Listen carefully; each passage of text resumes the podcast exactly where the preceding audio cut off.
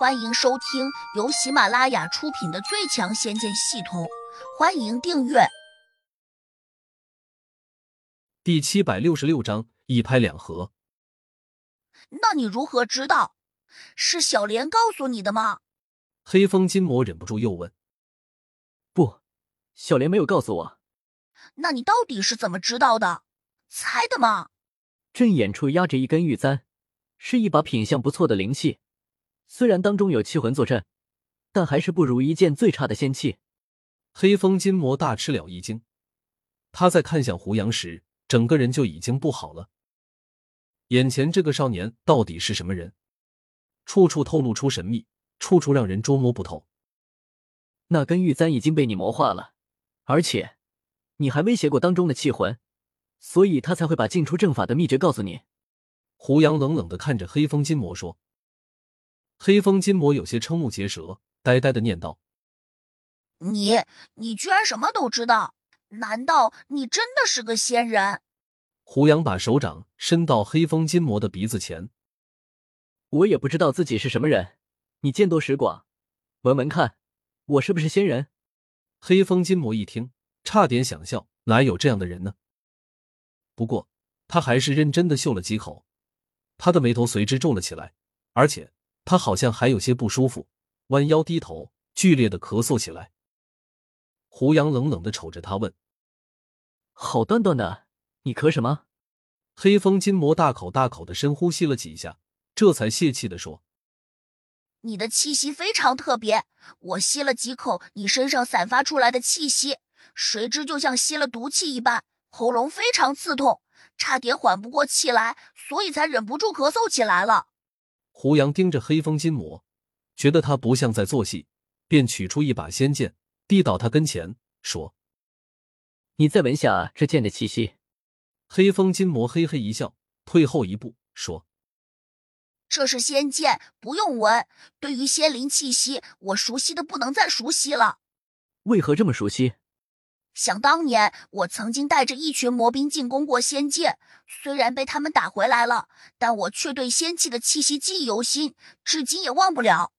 黑风金魔说这话时，居然有点得意，还有补充说：“那些仙兵仙将，多数人只是混吃等死的饭桶，如果不是仗着他们人多，说不定我们已经在仙界站稳脚跟了。”你就吹牛吧，凭你这点能耐，连我都打不过。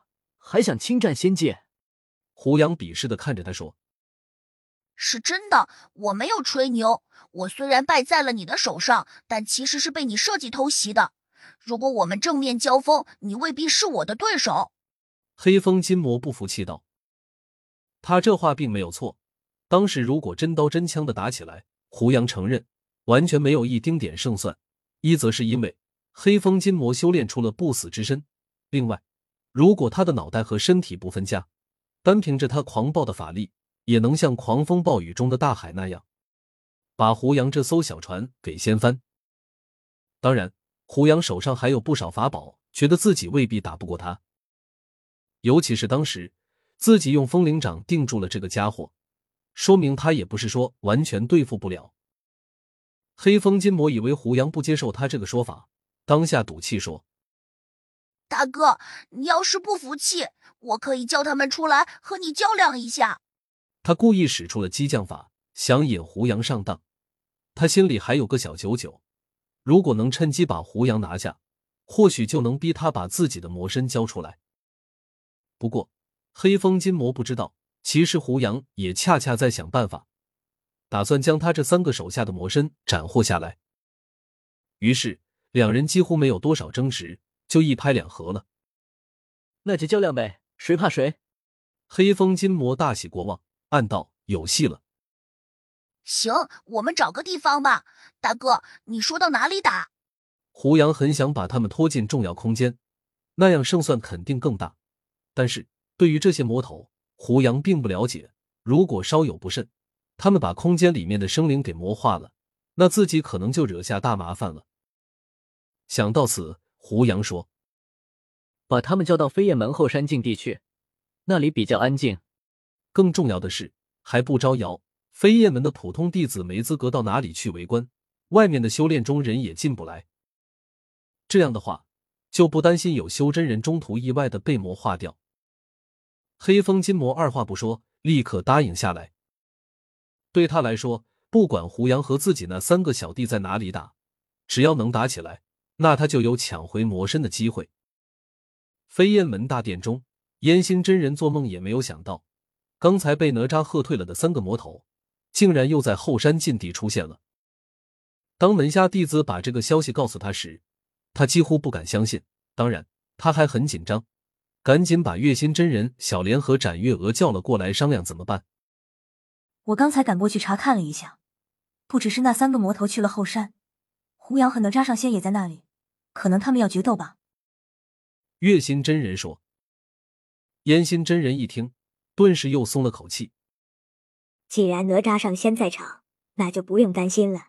区区三个魔头，哪可能是他的对手？哈哈，我们只需要坐车观虎斗，坐享其成就可以了。”月心真人这才放下心来。如此最好。等他们打，那三个魔头肯定会被哪吒上仙打死的。到的那时。飞燕门便可以找寻界仙石洛大人邀功请赏，既除掉了魔头，又得了头功，真是一举两得啊！小莲却大为着急，他心里清楚，那个小男孩并不是哪吒，而且他亲眼看见，这个小男孩其实是黑风金魔变出来的。那么，那三个魔头齐聚后山，肯定是要找胡杨算账，多半还想趁机打爆胡杨，一次把黑风金魔的身体抢回来。月娥姐，我们赶快过去吧。小莲有些慌乱，拉着展月娥便往外走。你们去哪里？月心真人喝道。本集已播讲完毕，请订阅专辑，下集精彩继续。